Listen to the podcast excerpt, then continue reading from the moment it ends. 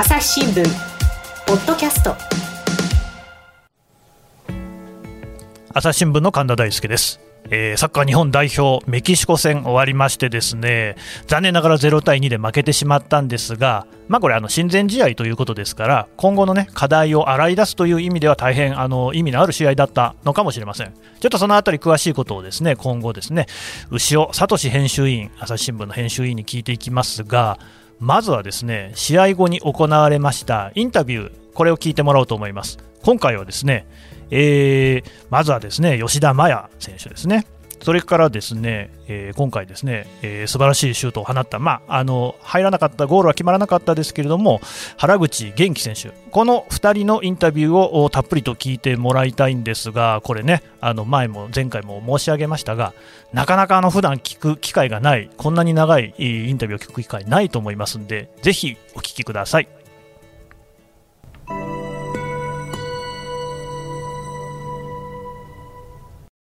試合巧者のメキシコに敗れました。日本代表のキャプテン、吉田麻也選手がメキシコについて語りました。やっぱ各選手、ボール回し非常に秀でてるなと思いますね。まあ、特に後半はなかなかボールを奪うことができなかった。まあ、点を取られてからボールを奪うことができなかったですし、うーん、点をと向こうが点を取った後のゲームマネジメント非常にレベルが高かったなっていうふうに思います。えー、まあ、ただ前半は自分たちにも十分チャンスはあったと思うし、まあ、中ふつかの影響もあって、まあ、重さもあったのかなっていうのは多少あるんですけど、まあ、やっぱそういうところで確実に決める、決め切るかどうかっていう、自分たちの流れの時に決め切るかどうかっていうのは、あのー、まあ、当たり前ですけど、うん、課題になったんじゃないかなと。まあ、あとは、まあ、ほとんどチャンス作らせない中で、まあ、ワンチャンスをものにされてしまったっていう意味では、おそらく、あの、まあ、あとワンプレイ待って、やっていたら、ヒメネス交代してたんじゃないかなと思うので、まあ、ベンチ、あの、ベンチの選手も、タッチライン際でスタンバイして、スタンバイしてたので、まあ、やっぱあそこ、もうワンプレイね、粘れなければいけないっていうのは、個人的にもチームとしても悔しいですね。日本代表は、どのようにプレーすればよかったのか、反省点を挙げていました。まあ、まあ韓国もまた同じ形で複数得点されてしまっていたので、まあ、もちろんデータ、データというか頭の中にはイメージは残ってましたし、まあ、ただちょっと点を取られて前がかりになったところを、まあ、自分、自分低いところで奪われてしまったところからカウンターを食らってしまったなっていうこと、まあ、いってんめ入る前からですけど、まあ、押し込まれていて、どっかでプレーを切る、えー、相手の流れを切るプレーも必要だったかなっていうのは感じています。教訓としてはやっぱり当たり前ですけど、シンプルなミスが増えれば増えるだけ、勝つ確率は下がると。まあ、今日は、まあ、全、全体的に小さなミスが多かったなと思います。前半からやっぱりそこの流れが、こう、流れを断ち切ってしまうプレーっていうのが多々ありましたし、えー、一個繋がれば、一個相手のプレスをかいくぐれば、一個もう一個ボールが、一メーター前にボールが出てればっていうシーンが非常に多かったなと。えー、まあこういうレベルのせ対戦相手に対して、やっぱりそれだけミスが増えたら、うーん、まあ試合を難しくしてしまうのは当たり前だと思いますし、えー、本大会では、やっぱポットツーに入る可能性が高いチームだと思うんで、やっぱり確実にポットツーに勝って、まあ、ポットワンに対して、どれだけ、えー、戦えるかっていうのは鍵になってくると思うので、まあ、こういうところに勝つんだ、勝たなければいけないっていう、えー、教訓に、まあ、教訓になったというか、まあ分かってはいたことですけど、やっぱここら辺にしっかり勝つ力はまだまだ自分たちにないなっていうのは、えー、強く感じましたね。決勝トーナメントいっかいせんで敗れたにせんじゅうはちねんのワールドカップロシア大会からにねんいじょうが経ちました。日本代表がさらに高みを目指すためにはどうすればいいのか。ワールドカップ常連のメキシコと対戦して感じたことを語りました。メキシコっていうのは一つ僕らがうーんお手本にするチームかなと思います。あの、ものすごいビッグネームがたくさんいるチームではないですけど、コンスタントに高いパワー、高い結果を出して、出している。でチームとして、やっぱりハードワークして戦っている。うん、で、まあ、こう、体格的にも似ているような、似ただった方、選手が多いっていう意味では、あの、学ぶべき、参考にするべきチームかなと思っています。まあ、今日やっぱり見ていても、うーん、自分たちがまだまだ、ビハインドになった時の攻め方だったり、えー、まあ相手のプレッシャーをどうし、かいくぐるかだったりっていうところは、うんまあ、やろうとしてることを、してるところなんですけど、うまくできなかったし、まあ繰り返しになりますけど、やっぱりワンタッチ、ツータッチがずれてしまうと、いちメーター、にメーターがずれてしまうと、あのー、まあ自分たちがやりたいことはできないな。うん、そこの単純なディティールのところ、まあディティールというかベーシックのところ、もっともっと質を上げないと、あの、いつも言って、うん、ハイレベルとまでいかなくても、調子が悪くても、あ、ある程度一定のレベルを出すっていうのは大事だと思いますし、まあ中二日で向こうはやってるわけで、まあ全く言い訳の、言い訳できる余地はないかなと思います。前半に関してはチャンス十分あって、決めておけばだいぶ楽になったかなと。まあ、中二日だから立ち上がり重いだろうなっていうのは予想もしてましたし、あのー、まあ、ただ後半の前半がやっぱり本当のメキシコのレベルかなっていうふうに思います。まあ、ワールドカップ見てもらってわかるように、やっぱり苦しい時間帯のが長くなるんで、そこでやっぱり踏ん張って、ショートカウンターだったり、えー、まあ、相手をいなすプレーっていうのはまさに、メキシコの後半僕らにやったことなんじゃないかなと思うので、まあにてんめにしても、まあ、そこが、そこの差は、うん、正直、個人的にはでき、もっとできるだろうと思いますね。チームとしても個人としても。朝日新聞、ポッドキャスト。質問ドラえもん。我が家の朝は質問から始まる。古代メキシコでのカカオ豆の使い道は？なんだろう。身の回りのことや広い世界のことまでいろんな質問が毎朝君のもとへ。ママ、お金だって。毎朝のワクワクが未来を開く。朝日新聞。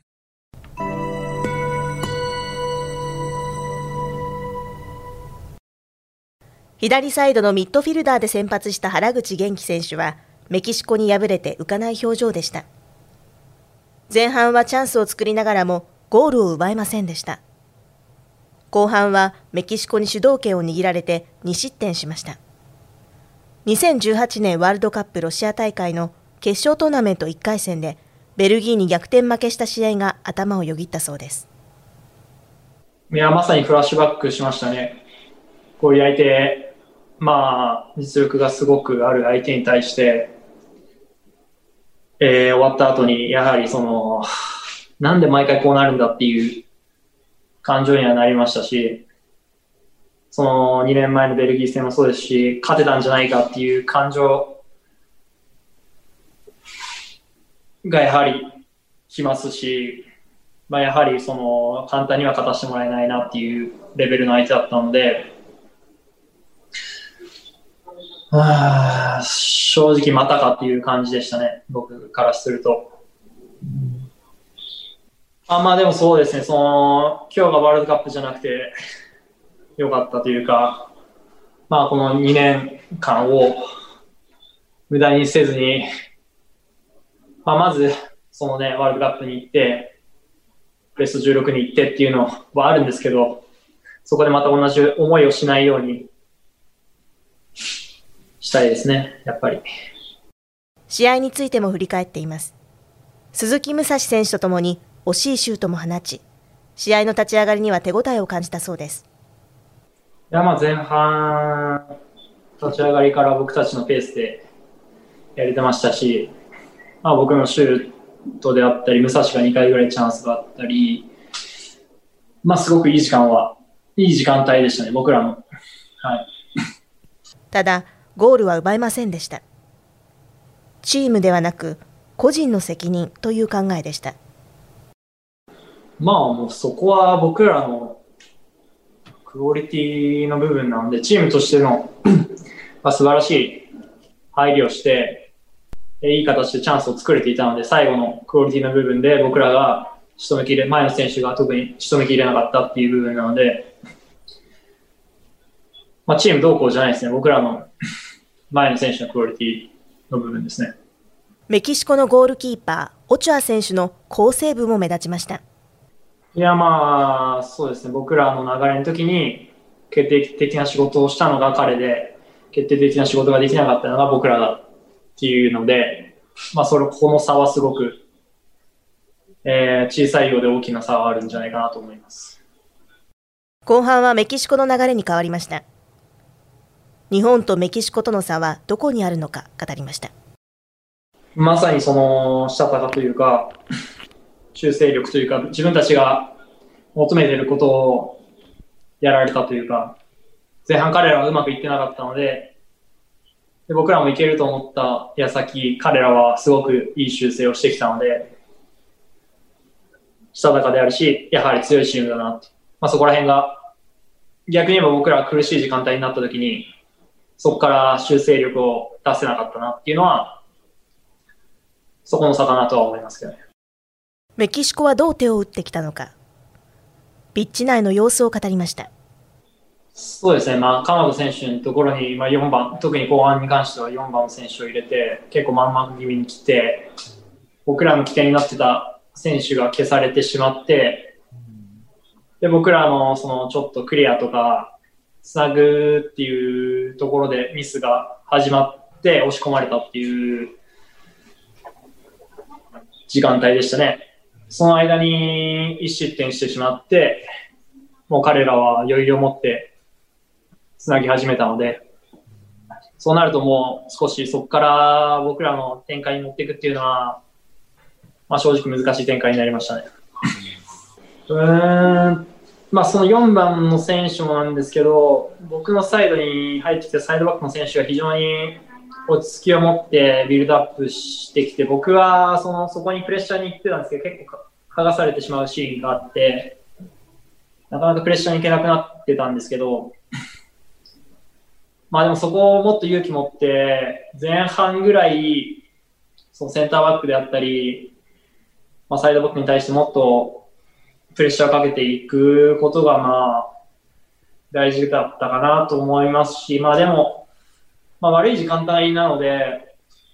引いてもいいと思うんですけど、引くんでしたらやっぱり取られちゃいけないので、まあ、そこら辺の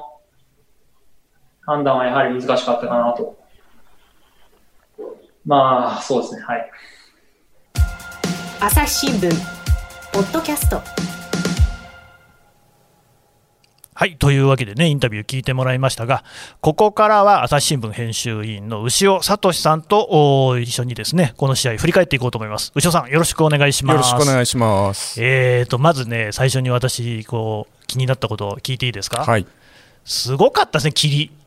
あ、霧ね。試合の後半ぐらいからもうどんどんどんどん霧深くなっちゃって、はい、最後の辺も何やってるか分かんないぐらい、あ、私はテレビで見たんですけれども、はい、だったですけども、やっぱああいうのってプレーにも影響してくるんですかね。まあ、当然影響してきますよね。選手もまあ終わってから何人か霧について触れてましたけども、はいはい、まあ遠いサイドが見えなくなるんで、ね、当然プレーの制約は出てきていたと思います。あの牛尾さんはもうサッカー取材歴長いんですよね、はい、どれぐらいなんでしたっけ？もうさんじゅうねんぐらいですかね、はい、なかなかねいないと思いますけれども、こう、ど、こういう霧の深い試合なんてやっぱあるもんなんですか？ヨーロッパでは結構ありますね。それで、ね、まあ、今日も途中からボールをあの色のついたボールに変えたりしてましたけども、はははは見えやすいあの蛍光色のボールに変えたりとかですね、まあ、あの実際にはゲームは中断したり、はい、いうというようなことも結構あります。だからやっぱりそういう事態に備えて、そういう、こう色の違うボールなんかも用意してるんですかね。そうですね、当然そういうあのまあ、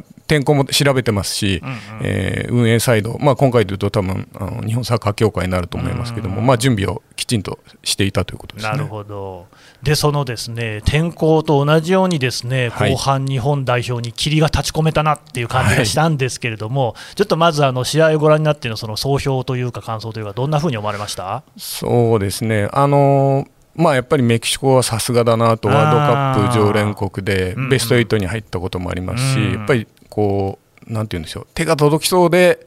やっぱり差があるなっていうのが印象ですね。まあ、日本代表ももちろんこの間ずっとですね力を蓄えて、はい、ベストじゅうろくにはもういけるようになり、はい、まあ、それぐらいの力はあるんですが、やっぱりそこに力の差がありましたか？あのーまあ、ワールドカップでいうとベストじゅうろくとはちの間には、うん、相当大きなまあ壁というかあると思いますね。まあ、やっぱりそうなんですね、えー、そこの壁を今回感じさせられましたかね。そうですね。あの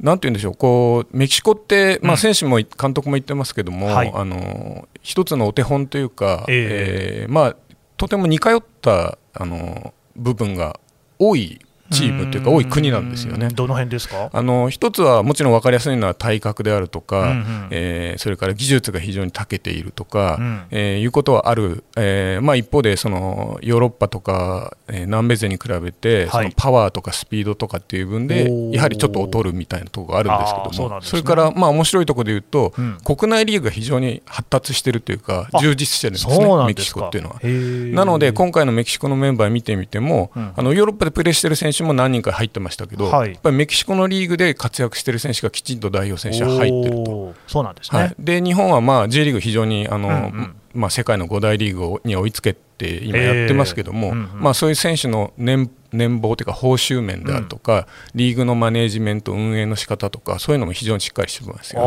あ、そうなんですね。はい、あんまりその正直メキシコに対する印象なかったですけれども、はい、なぜやっぱりねサッカーというとヨーロッパとあと南米がこうどうしてもね、はい、あのクローズアップされがちですが中米の中にあって、中米って言っていいのかな、まあ、でもそうですよね。はい、メキシコっていうのはそういう日本にちょっと共通点のあるそういうチームなんですね。そうですね。あのなので、うん、あのヨーロッパとか南米 の, あの国に比べると、うんうんうん、いわゆるビッグネームの選手はいないですよね。それは日本も同じですよね。うんうん、えー、そうですね、確かに。はい、でそうやって比べるとやっぱりこう、こうチームをうまく束ねて、うんうん、その選手のこうポテンシャルをいっぱい引き出してチームとして戦うみたいな、対抗する、まあ、そのヨーロッパ南米勢に対抗するっていうそういう図式でいくと日本とやっぱりメキシコは非常に似てると思います。お、まあ、必ずしも、ね、その選手の個人技だけでは勝ち上がれないっていうのがサッカーですもんね。そうですね。そこが、まあ、うん、まさにサッカーの面白さなので、うんうんうん、はい。でまあ、ちょっと試合を振り返りたいと思いますけども、はい、前半はこう割といい感じでしたよね。そうですね、うん、あのー、まあ、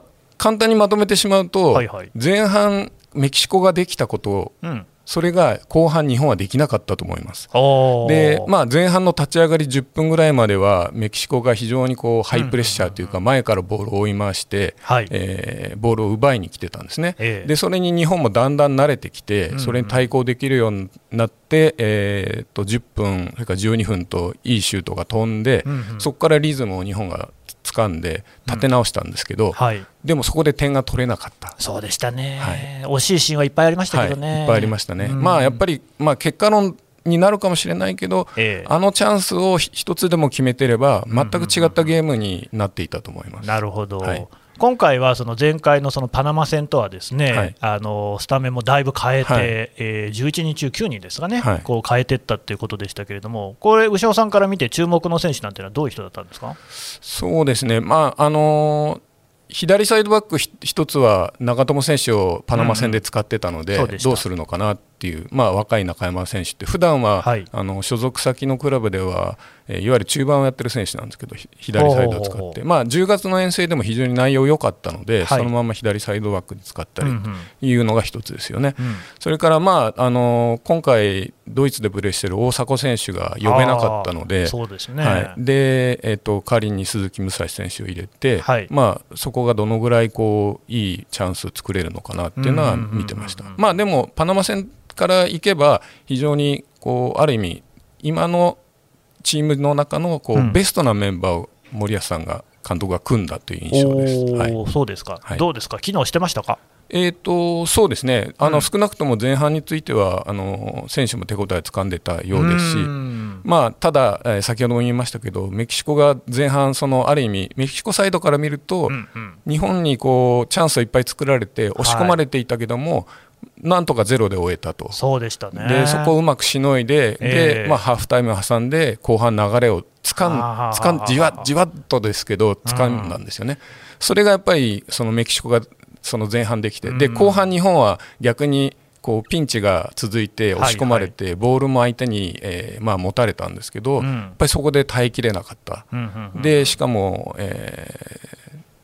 にてんともこうごふんぐらいの間ににてん取られてるんですよね、うん、そうでしたね、相次いで。であの辺のこうなんていうんですかね、試合運びっていうのか、うん、そういうところの差がやっぱり出たなと。やっぱりメキシコは試合運びがうまかった。そうですね、あのまあサッカーなんできゅうじゅっぷんありますから、ね、常に自分たちのリズムでできるっていう試合がどんな強豪でもないんですよね。で当然そのゲームが動き動いた時、まあ、うん、今日の試合でいうとメキシコがあのハーフタイムにこ選手を交代してきたこと、うんうんうんうん、あるいはそのメキシコが先に点を取った後、うん、そういう時に何ができるか、どういうゲーム運びができるかっていうところが、うん、まあ、さっき言ったそのワールドカップでいうじゅうベストじゅうろくとはちの差みたいなところにあるんだと思います。うん、なるほど。その選手の交代という意味で言いますとね、はい、後半になってその日本代表もですね、次々と選手を変えましたけれども、はい、この森保監督の采配はどうですか。